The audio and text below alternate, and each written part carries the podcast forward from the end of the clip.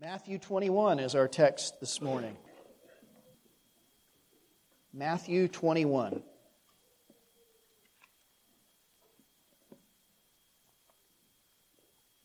Last week, I started the sermon this way.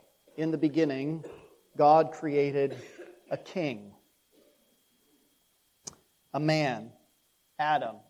God gave that man to mankind, God gave dominion over all of the rest of God's creation.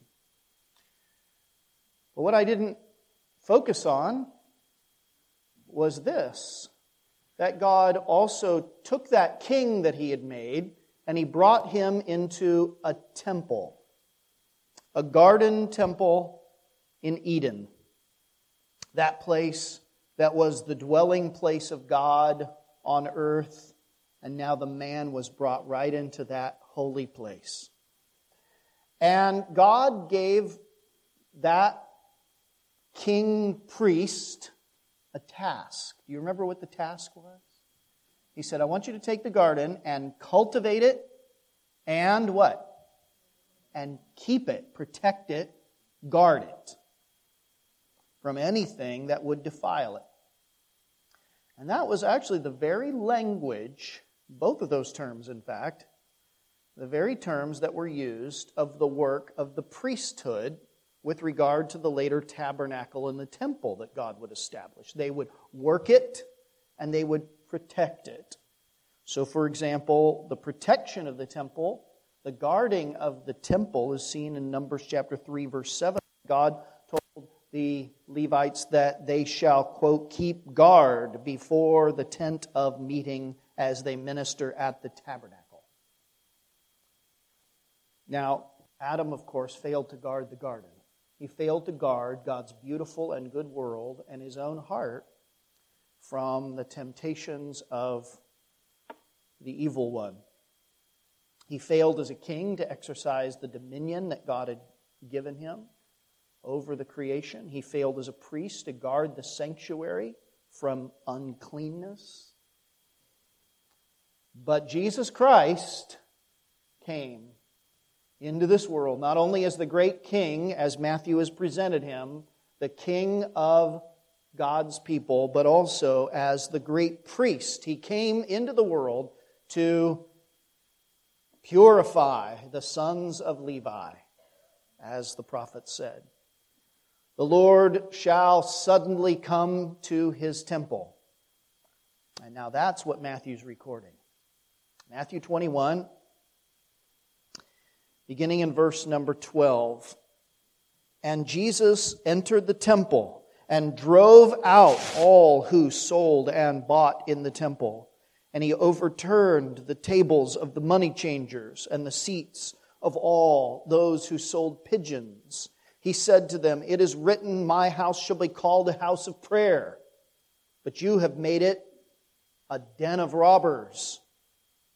And the blind and the lame came to him in the temple, and he healed them. And when the chief priests and scribes saw the wonderful things that he did, and the children crying out in the temple, Hosanna to the Son of David, they were indignant. And they said to him, Do you hear what these are saying?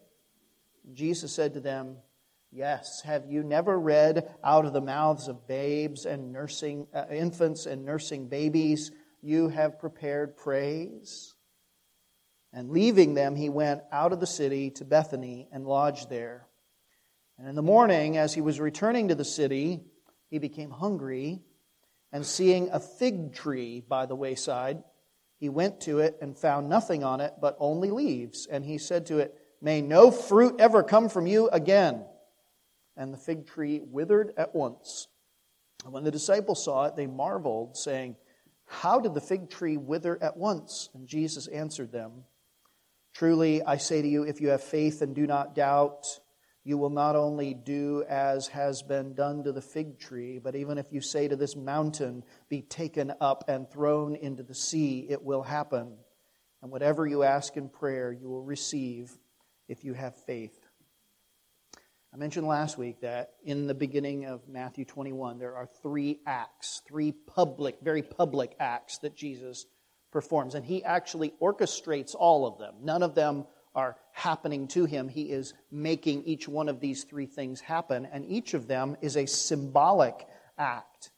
His entry into the city, the way that happened, and he had it all planned out.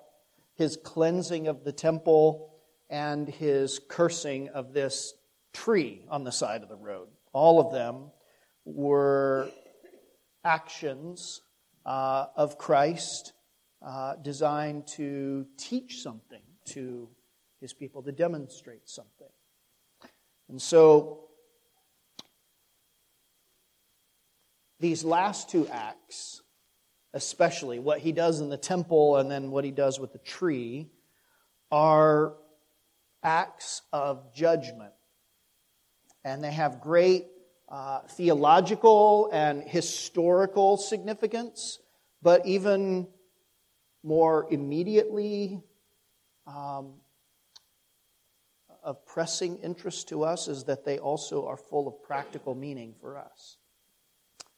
So I want to explore this morning why Jesus did these things. What was going on as Matthew has been inspired to uh, record the events as they unfolded uh, for us. Now, what Matthew focuses on, if you notice your text again and, and kind of follow the way he, he lays it out, he, he, he, um, he speaks first of all of the cleansing of the temple, and that's in verses 12 through verse 17. Okay? And in that section, he tells us, first of all, about the actions of Christ, what he did and said, and then the response of the Jewish leadership. So I want to look first of all at the actions of Christ and particularly what Jesus did. And he comes down into the city. Um, he enters into the city, and one of the first uh, things, the, the, the place where he would enter in was the temple of Israel. And there he drove out, the Bible says, all who sold and bought in the temple he took the tables where they were selling things and overturned them, the money changers who were exchanging money, all of this. He, he kicked out the pigeon sellers. And, and all of that maybe takes a little bit of, of background if you're not familiar. I know most of you are. But let me give it uh, just so we can all be on the same page. This is Passover time. This is one of the high holy festivals for the Jews. This is one of those festivals where God uh, reminded the people of Israel of his redemption of them and bringing them out of the land of Egypt where they used to be slaves. And so people from all around, Jews from all over the place, were packed into this city at this holy festival, this Passover time. And, and all of these pilgrims coming into the city were coming to the temple to offer their sacrifices to the Lord, their sacrifices of thanksgiving and so forth and they would go into the temple, and near the temple or, or around the outskirts, and even in Jesus' day, right in the very um, courts of the temple, were uh, uh, money changers because you had to buy your sacrifice with a special kind of, of temple currency. And so they would bring whatever local coinage they had and exchange it, and then there would, they would buy their sacrifices, whether it was birds or larger animals, and they would bring them into the temple to be sacrificed. Um, and when Jesus comes in, and of course, most of us are also familiar with the fact that the temple of Israel was like the epicenter of God's presence, the manifestation of God's presence among his people. God had said, That is where I'm going to dwell. That will be like my throne room. The holy place where only the high priest could go, that was God's throne invisible God with no body, and yet there he sat right among his people, right on the, uh, the golden uh, ark there. And so these people were coming to the Lord to offer him their sacrifices. And now Jesus is doing something that seems a little bit random to a lot of people, just like the cursing of the fig tree seems kind of random. Why is he going in here and casting out all of the money changers and people who just wanted to go and make a sacrifice to God. And, and it's possible that maybe the money changers were cheating people, and, that, and so, you know, he calls them thieves, and that could be. Um, although I got to thinking it seems a little strange that he casts out not only the buyers but also the sellers. Matthew says explicitly. He, he casts the Jews out of the temple, overthrows the money changers. What all is going on? What, did Jesus just wake up on the wrong side of bed? Is he a little grumpier than usual? I mean, why is he doing this thing? And the answer is rooted in the Old Testament. These, this is a prophetic act that Jesus is doing, a prophetic, symbolic act, a kind of picture prophecy that he is performing. And the prophets often did unusual things to make a point. They sort of acted out. They not only spoke their prophecies in the Old Testament, but they acted them out too. You remember reading some of the very unusual things that the prophets did, like oh, t- taking clay pots and smashing them in front of an audience of Jews, or, or, or making a little scale model of the city of Jerusalem and lying down beside it for months on end, or, or uh, marrying someone that uh, would end up uh, being unfaithful to them, or baking bread over a fire that was fueled by human excrement. Talk about weird stuff going on um, one of the prophets even went around naked uh, for three years. So, a, a lot of weird things. And so, what Jesus is doing, you know, picture it as of a piece with that kind of prophetic ministry, not only of pronouncements, but also of actions. Jesus is doing two things here that are acted out prophecies for the people of Israel, and particularly for the leadership in, in Judah. The significance of what Jesus is doing can be seen in what he says now. So that's what we're going to focus on. Secondly, what Jesus said. What Jesus said is recorded in verse 13 in your Bible, if you want to take note of it. And he quotes or alludes to two different passages of Scripture. And of course, he fulfills all of the Scripture Uh, as I studied this week, all right, I sat down and went through all of the Old Testament background, far more than what we have time to do this morning. And I was just stunned and amazed at, at the, at the wisdom and the capability of the Lord in the use of the Old Testament. It was masterful. So he takes two passages here that he quotes to enlighten them as to why he just did this thing that he did. The first one comes from Isaiah 56. In fact, there may be a little note in your Bible if you have a marginal note that tells you that. It comes from Isaiah 56. My house shall be called a house of prayer. We read the passage earlier. Let me give you a key principle of biblical interpretation. All right? Here you go, just for your own personal benefit, your own Bible study. And that is this that New Testament quotations of the Old are often shorthand pointers to the wider Old Testament context. So if, a, if somebody in the New Testament quotes a little part of the Old, you should go back to the Old and look all around it. Look at the context. Look at what's going on. Because usually the whole context was in the mind of the person who was quoting it. And in, in chasing those down, you will begin yourself to understand how to interpret the Bible, okay, from the Bible itself.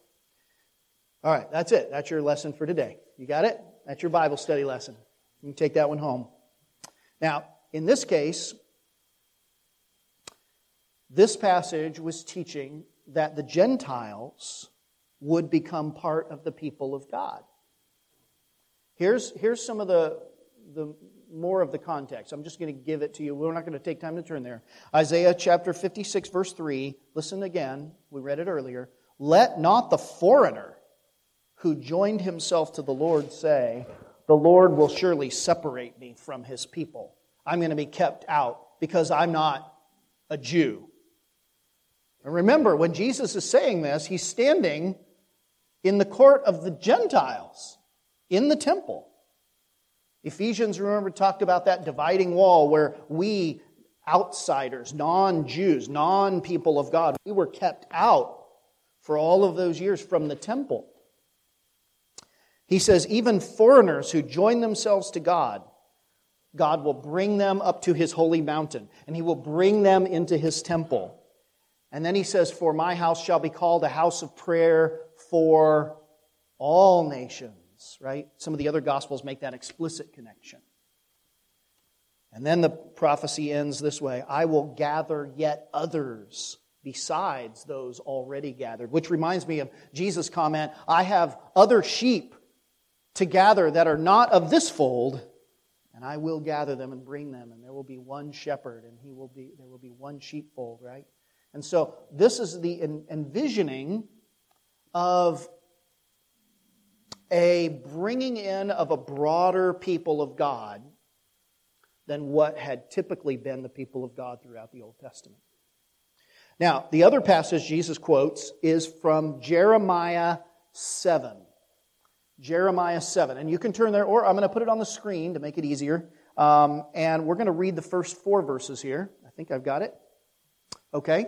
The word of the Lord came to Jeremiah from the Lord. Excuse me, the word that came to Jeremiah from the Lord Stand in the gate of the Lord's house and proclaim there this word and say, This was Jeremiah's prophecy. Hear the word of the Lord, all you men of Judah who enter in at these gates to worship the Lord. Of course, that was at the temple. Thus says the Lord of hosts, the God of Israel Amend your ways and your deeds, and I will let you dwell in this place. Do not trust in these deceptive words. This is the temple of the Lord, the temple of the Lord, the temple of the Lord. We have the temple.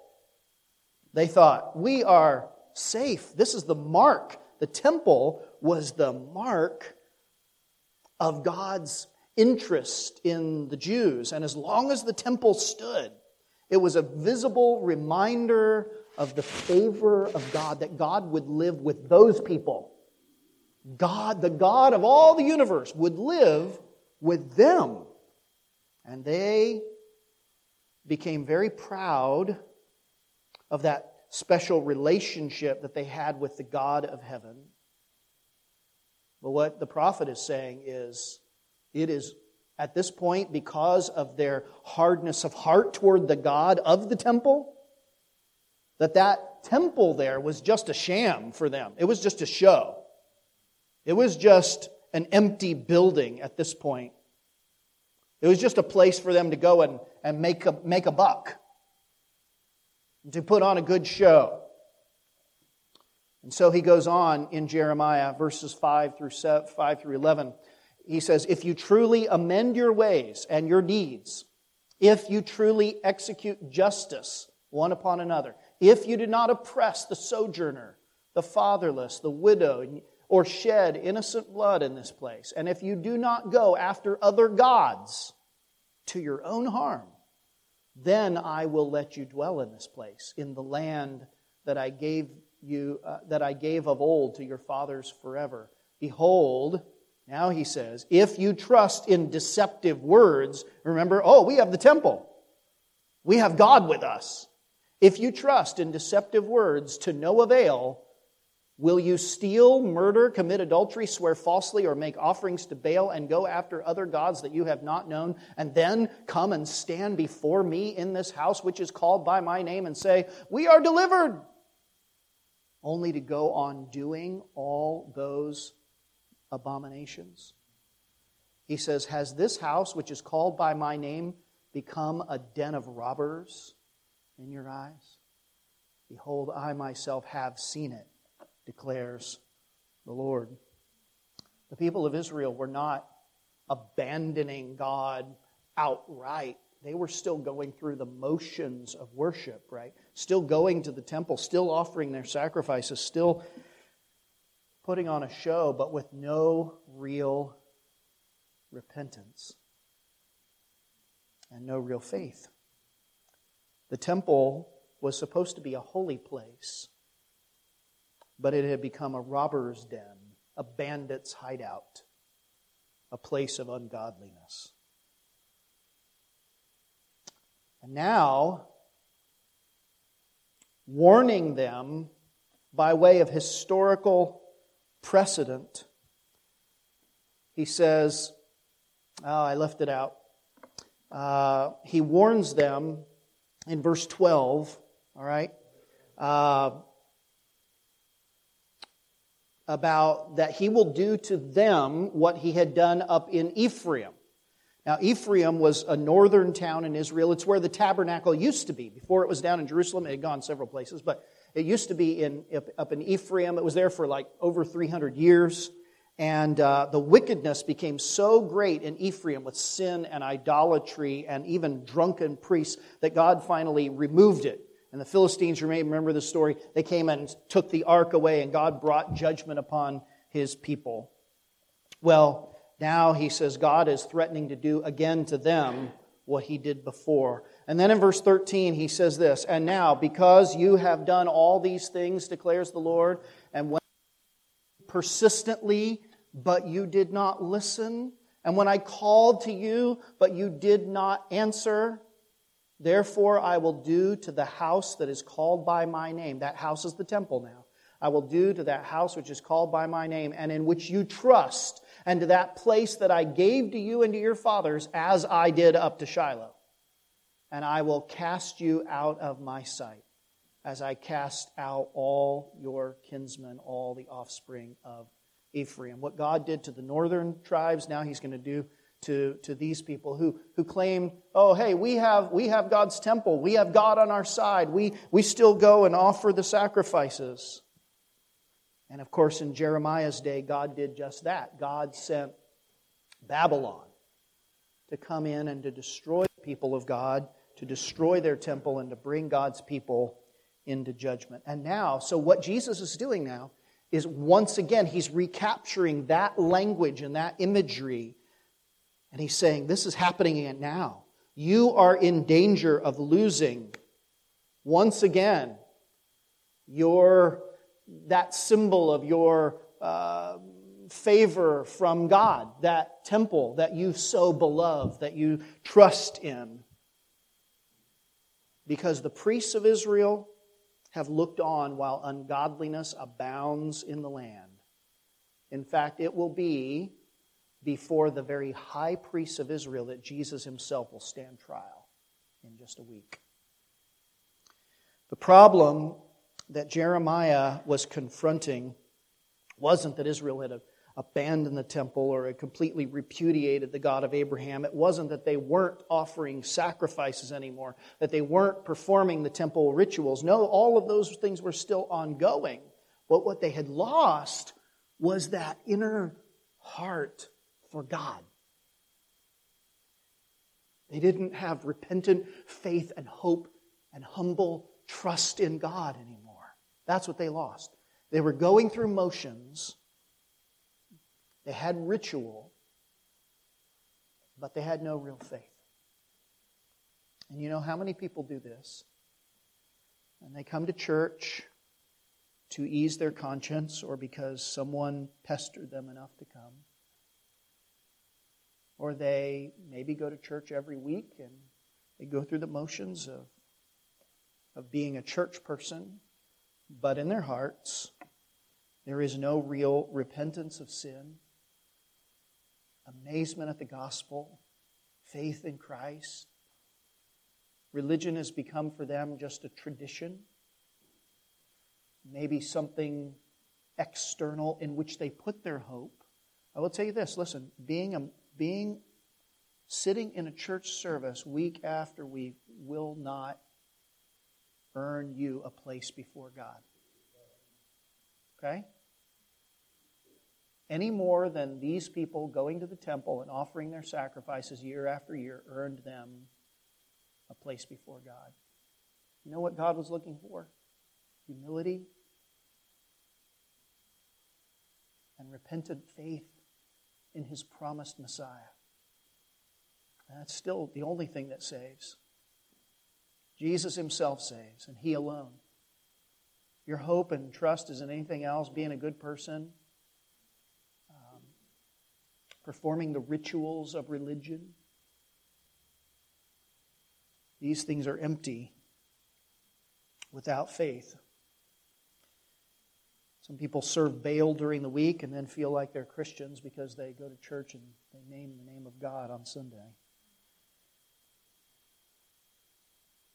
This is not the first time the Lord had cleansed his temple. I'm talking about Jesus going into the temple and doing something similar. Um, some people are confused by this uh, because John records Jesus going into the temple and doing something similar but different. In that case, he makes like a, you remember the cord, uh, the sort of whip that he makes? And he uses that to go through the temple. And it happens early in Jesus' ministry, right? Almost at the very beginning. This seems like this is, this is a different occasion happening late in, very late in the ministry. So, so what you have is Jesus right at the very beginning and right now at the very end of his ministry doing something very similar, this sort of symbolic act. The earlier one you might think of as like a warning, a picture warning to the people. Hey, this will happen. God will destroy your temple. God will judge you. He will cleanse out all of the ungodliness from his land if you don't repent. But now, it's like the judgment is here. It's imminent now. And I don't know, but that this, this sermon this morning may be intended by God to be uh, a warning for you. You know, not go on in your coldness toward God, in your sin against God. Naming the name of Christ with your lips, but not loving Him with your heart and not following Him with your life. And this may be His warning that says, Wake up before it is too late, before the judgment falls. Now is the day to get your heart right with God, to say, God, come into my life, cleanse me of my sin, revive me again. And praise God for such gracious warnings. And may you be people who take heed and are saved. Well, these are the actions of the Christ. And now Matthew turns his attention to the response of the Jewish leadership in Jerusalem, verses 14 through 17. That response comes on the heels of, of healing. They bring the blind and the lame to Jesus. And of course, if you know your Old Testament well, you know our, our, our deformed people, for lack of a better word, are malformed people allowed in the temple? And the answer is no, that the Old Testament law kept them out. But here they come to the gates of the temple, and Jesus heals them so that perhaps for the first time in their lives, those who were barred from entering the presence of God can come in and worship before the Almighty. And that's exactly what Jesus does, isn't it? When He touches you, and your uncleanness with his holy hand, his hand of salvation. When he puts his hand of salvation upon you and that blindness falls away and that leprosy is cleared up, spiritually speaking, when your sins are forgiven, when he touches you and he says, If you will come on your knees and humbly call out to me, I will wash you clean, you can come into the presence of God and enjoy God now and for all eternity. That is the glory of what Jesus is doing here. These people um, who saw this, they continue to praise him, just like they had, you know, on his entrance in. In fact, even the little children, the Bible says, are echoing the, the praises of, of the adults that they hear. Hosanna to the Son of David. A messianic acclamation, even from the little children. And when the Jews hear this, the leadership, they they come to Jesus, they confront him. Do you hear what they are calling you? Do you hear what they are saying? And of course, their assumption is that these children are filled with overzealous naivete in their referring to him with messianic titles. These poor, simple, gullible children. And in response, Jesus quotes to them Psalm 8 these are the two, first two verses of that psalm. O Lord, our Lord, how majestic is your name in all the earth. You have set your glory above the heavens. And yet, he says, out of the mouth of babies and infants, you have established strength because of your foes to still the enemy and the avenger. There are many foes and many enemies to God and to his rule, many who would cast off his bonds and his shackles. But God will be praised by what? The little ones, the babies and the infants, those who have no power on their own, those who have no clout, those who are the despised and the discounted. As Jesus said just a few chapters earlier, the least of them. In fact, the only people that get into heaven are little children, he says. You can see the way he's speaking here. It is these little ones, not the Jewish leadership, not those who thought that they were really close to God.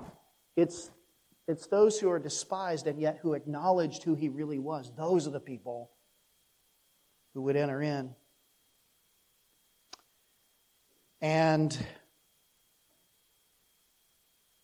he goes on to speak about God's giving to the Son of Man dominion over all things in this passage. Uh, this is the rest of the story, as someone famous used to say, uh, of what Jesus, the passage that Jesus quoted. Look, it goes on.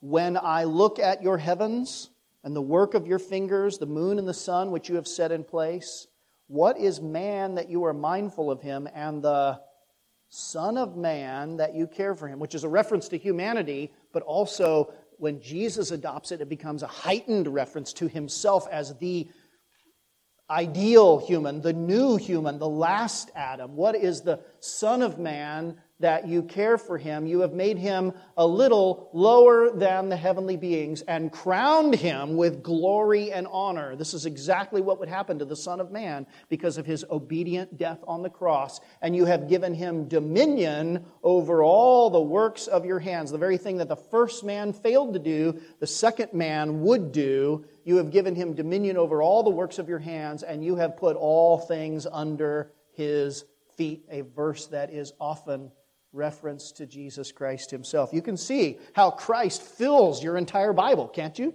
I mean, the whole thing is all pointing to Jesus Christ. And here he quotes this passage in reference to himself and to the praise that God would give to the Messiah through the least on earth, not the great ones in sitting in power in Jerusalem, but to those faraway Galileans, the little children, the outsiders, the tax collectors, the former prostitutes. I mean, these are the people who saw. They saw clearly. Maybe they saw because they needed to see. Maybe they saw because they recognized how needy they were. When so many people are blinded by their own self sufficiency and their own self righteousness, he would be despised, Jesus would, by the establishment, by the powerful, by the wise, by the rulers, by those who were perfect but he would be praised by the babies and the infants. And even today, not many worldly wise, not many mighty and powerful, not many rich, not many self sufficient people can see, but those who are lowly, of no account, those who know that they are sinners, their eyes can be open to the glories of Jesus. Well, Matthew now sort of condenses his timeline. So these events that he records, the, the so called cleansing of the temple, and now this other event, the cursing of the fig tree, they take place over a couple or three days. And Matthew just sort of condenses it to put this judgment in the temple side by side with the judgment of the tree. And so, verse 18, back to our text in Matthew, in the morning, as he was returning to the city, he became hungry, and seeing a fig tree by the wayside, he found nothing on it, but it had leaves. And so he said, May no fruit ever come from you again. And the fig tree withered at once. Like the other two public acts that were orchestrated by Jesus during this last week, this too was a visual sermon, a picture prophecy. And it was a picture of judgment on Israel for her unfaithfulness. Israel is pictured all through the Old Testament as God's planting, as God's vineyard or God's tree, as God's vine. God looked to his plant to bring forth what? What do you want from your garden? You want to bring forth fruit. right? But all God found was wild fruit, unbitter and tasteless, or, or no fruit at all, rebellion and disobedience to his commands. So the prophet Micah said it this way Woe is me, for I have become as when the summer fruit has been gathered, and when, as when the wild grapes, uh, excuse me, as when the grapes have been gleaned. In other words, the, it's like he goes out to get fruit, and what is there? Nothing. There's no cluster to eat, no first ripe fig that my soul desires. The godly has perished from the earth, and there is no one upright among mankind. They all lie in wait for blood, each hunts the other, and so forth. So this becomes then this, this barren tree becomes a symbol, a picture of the fruitlessness of the people who claim to be God's people. And now Jesus uses this literal fig tree on the side of the road to, to pronounce this kind of symbolic curse upon the people of Israel because of their real unfruitfulness for God, because they didn't love God, they didn't serve God, they didn't worship God, they didn't do anything from their heart, but only went through the motions. So Jesus cursed the tree and it dies.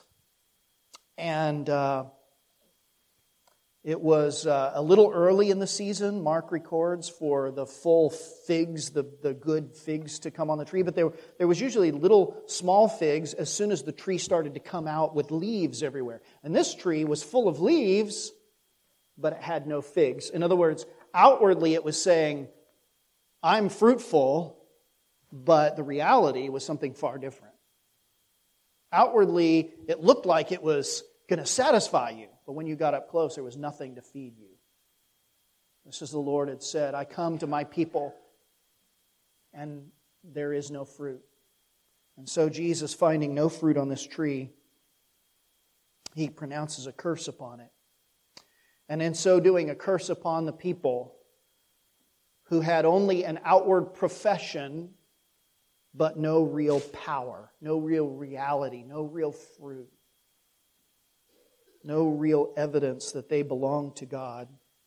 And this, too, this action is part of the great tapestry of prophetic revelation that God had woven together so many years earlier. For example, from Isaiah 28, where Isaiah says in verse 1 Ah, the proud crown of the drunkards of Ephraim. Remember, the Ephraim is the northern part of Israel.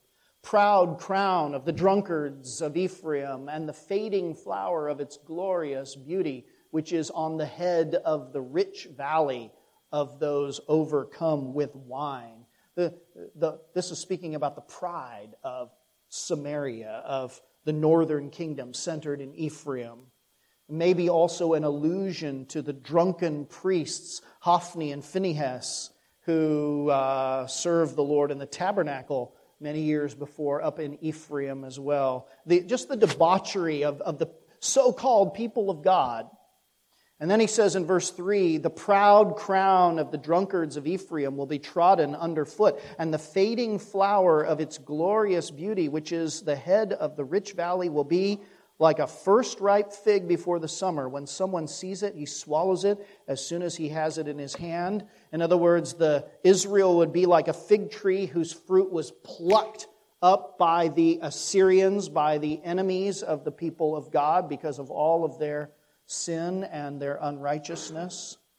And in contrast to the proud crowns of the princes of Ephraim and the proud, uh, drunken crowns of, the, of those priests uh, of the people, so God would be their king and priest. Verse 5 In that day, the Lord of hosts will be a crown of glory and a diadem of beauty to the remnant of the people. In other words, here's what God is saying God's going to bring judgment on these people who were supposedly his people, outwardly his people. But when he does that, he will also himself be their king and priest over a true and purified people of God.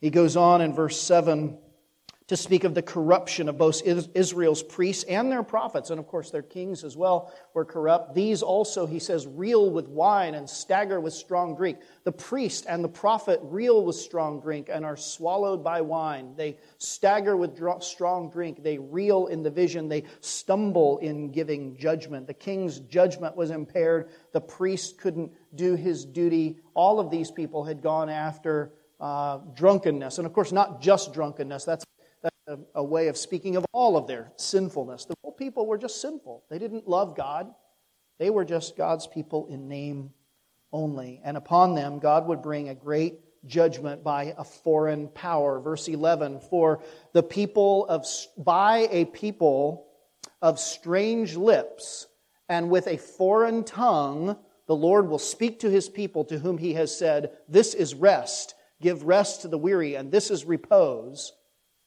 but they would not hear.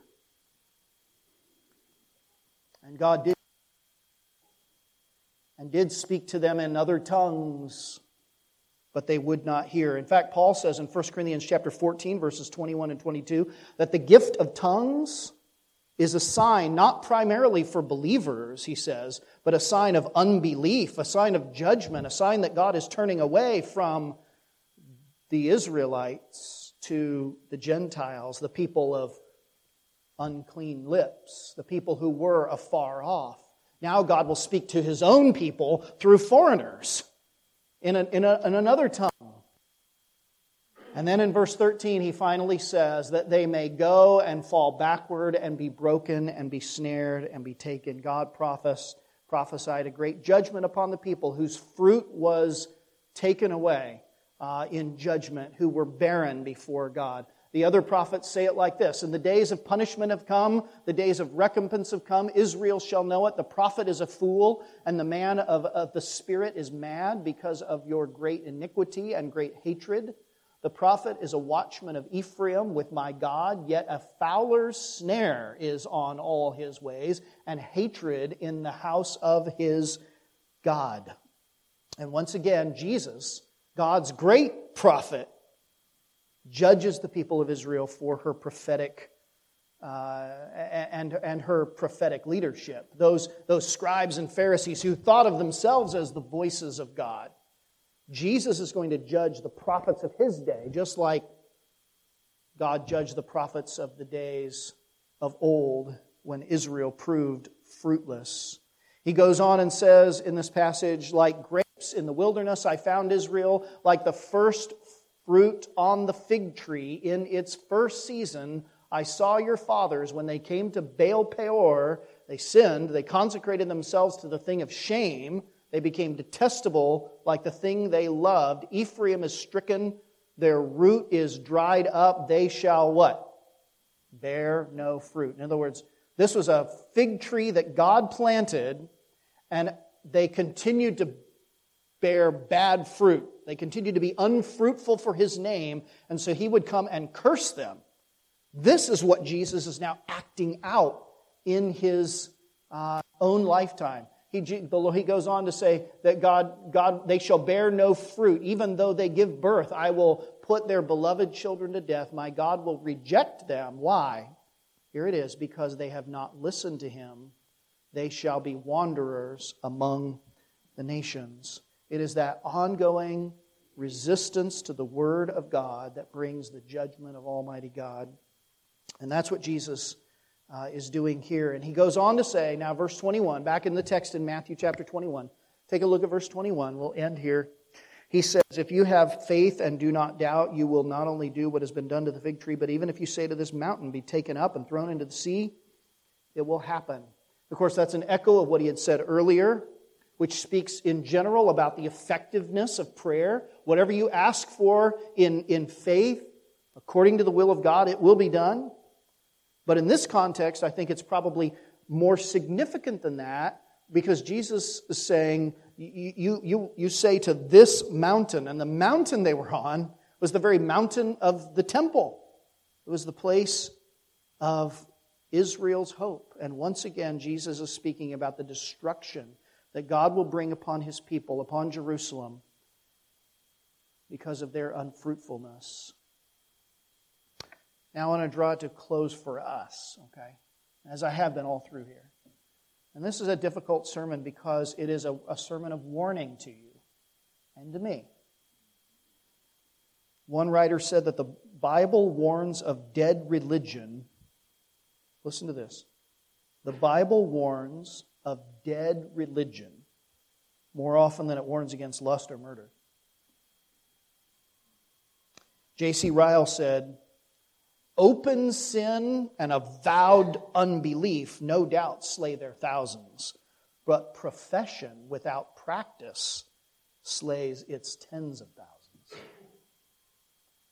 How many people do you think are in this world who think of themselves as good people, religious people, go through the motions, and yet deny the Lord in their reality? And this is why these people were rejected as God's people, and you may be too if your profession of faith is not an inward reality. Somebody says, Well, you know, I, I prayed a prayer a long time ago. I joined a church. I got baptized. I, uh, I attended the services. But listen to me. Jesus says, Many people will say in the day of judgment, the most fearful words you can imagine Depart from me, I never knew you. Not, I knew you and you left me. I never knew you. And these are people he's speaking to who had done many mighty works in his name, and he never knew them. James says, Don't be among those who hear but don't do, deceiving yourselves. Peter says, Make sure of your calling and your election. Remember, Jesus in John 15 said, If you're a Christian, if you abide in Jesus Christ, Jesus abides in you, your life will be transformed. You will, he, he, he will bear fruit in you. He will, his life will shine out through you somehow. The old you will decrease and Christ will increase in you. And he said, if you don't bear any fruit, he said, the kind of branches that don't bear any fruit, God cuts off from the vine and he throws them into the fire. I tell you, beware, brothers and sisters, beware, friends, and those who sit in the service of empty ritual masking a heart of unbelief. It may be that you grew up in the church. Maybe that you can go through all of the order of service and almost by memory you can sing the hymns. You memorize some of the verses. But your life is not really manifesting any evidence that God is in you. And I'm so burdened to, to not let any of us come and sit under my preaching without being challenged about that. It's not to, intended to undermine the faith of any who truly belong to Christ. And I tell you that most of us don't bear the, the kind of fruit that we wish we did, the amount that we want to. But you know, I tell you what, there is a great vine dresser in heaven who will continue to work in you. And those who bear fruit, he will cleanse you and purge you so you will bear more fruit. So take hope. But I don't want anybody to walk away without being challenged to examine yourself. Because I want to see you in heaven, and I want to see you give glory to the great vine dresser the great gardener of heaven, by bearing fruit for his name, by his life working itself out in you. I want to see you surprised that God is working in you that which is beyond what's natural to you. And so fall on your knees and give him thanks and rejoice in him. He came unto his own, but what? His own received him not. That's what's happening here. That's what Jesus is so visibly demonstrating. And you know, here is why that rejection is so applicable right now for us. I'm going to give it to you in the words of Paul in Romans chapter 11. He's using the same illustration of a tree that ought to bear fruit for God. And he says, But if some of the branches were broken off, remember Jesus said, The ones that bear no fruit, they are broken off.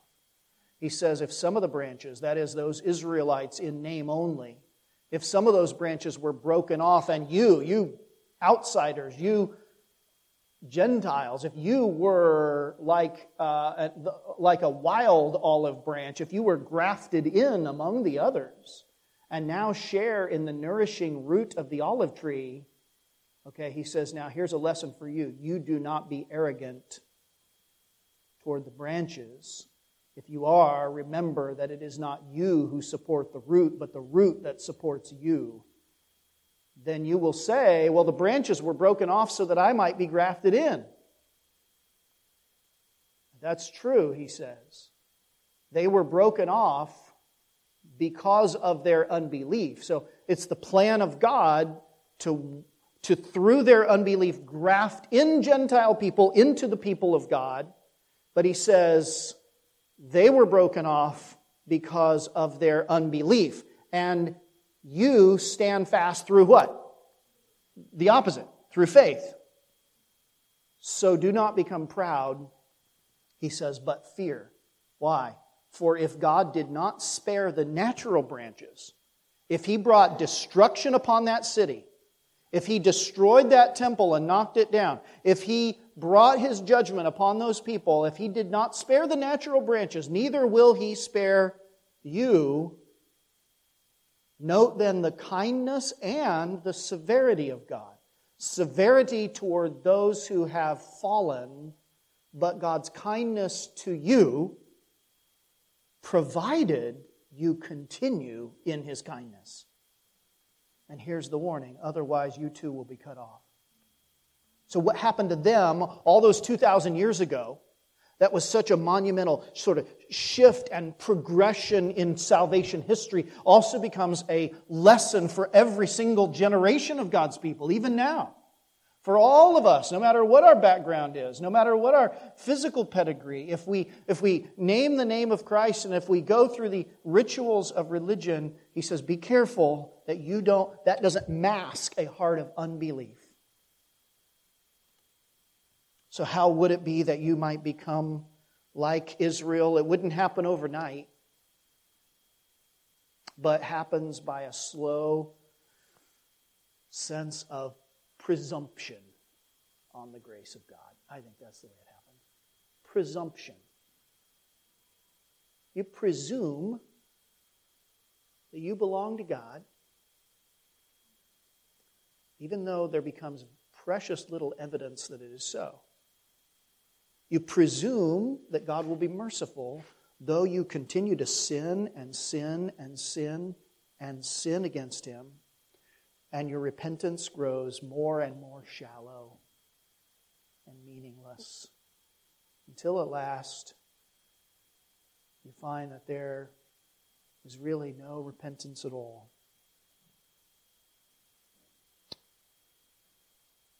R.C. Sproul, adapting a line from my fair lady of all things, used to say, I've grown accustomed to his grace. And I think that's the way it can be for the people of God. God is gracious.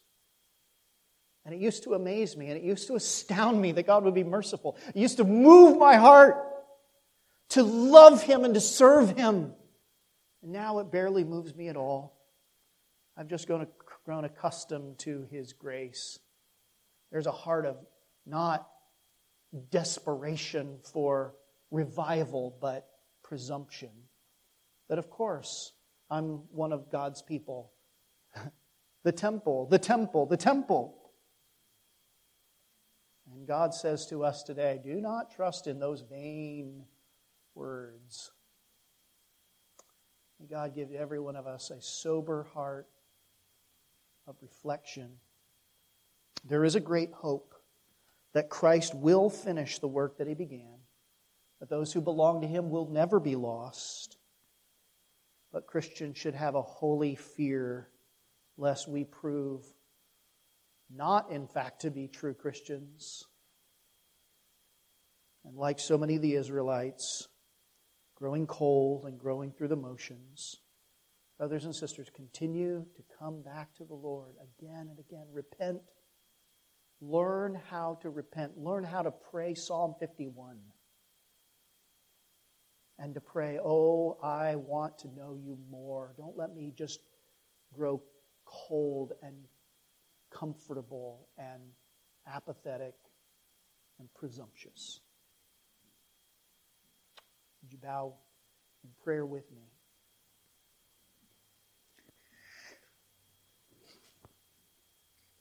Heavenly Father, I pray now that you would take this word that was acted out by our Lord all those years ago and that has been spoken this morning and drive it home in just the way that it needs to be driven home. I pray for those who are truly yours that this would be a warning that would serve to keep them in the faith. And I pray for those who may not truly be converted that this would be a day of real repentance and a genuine saving grace. I pray for those who have only gone through the motions of religion that today they would be awakened. God, open their hearts, open their eyes. In Jesus' name, amen.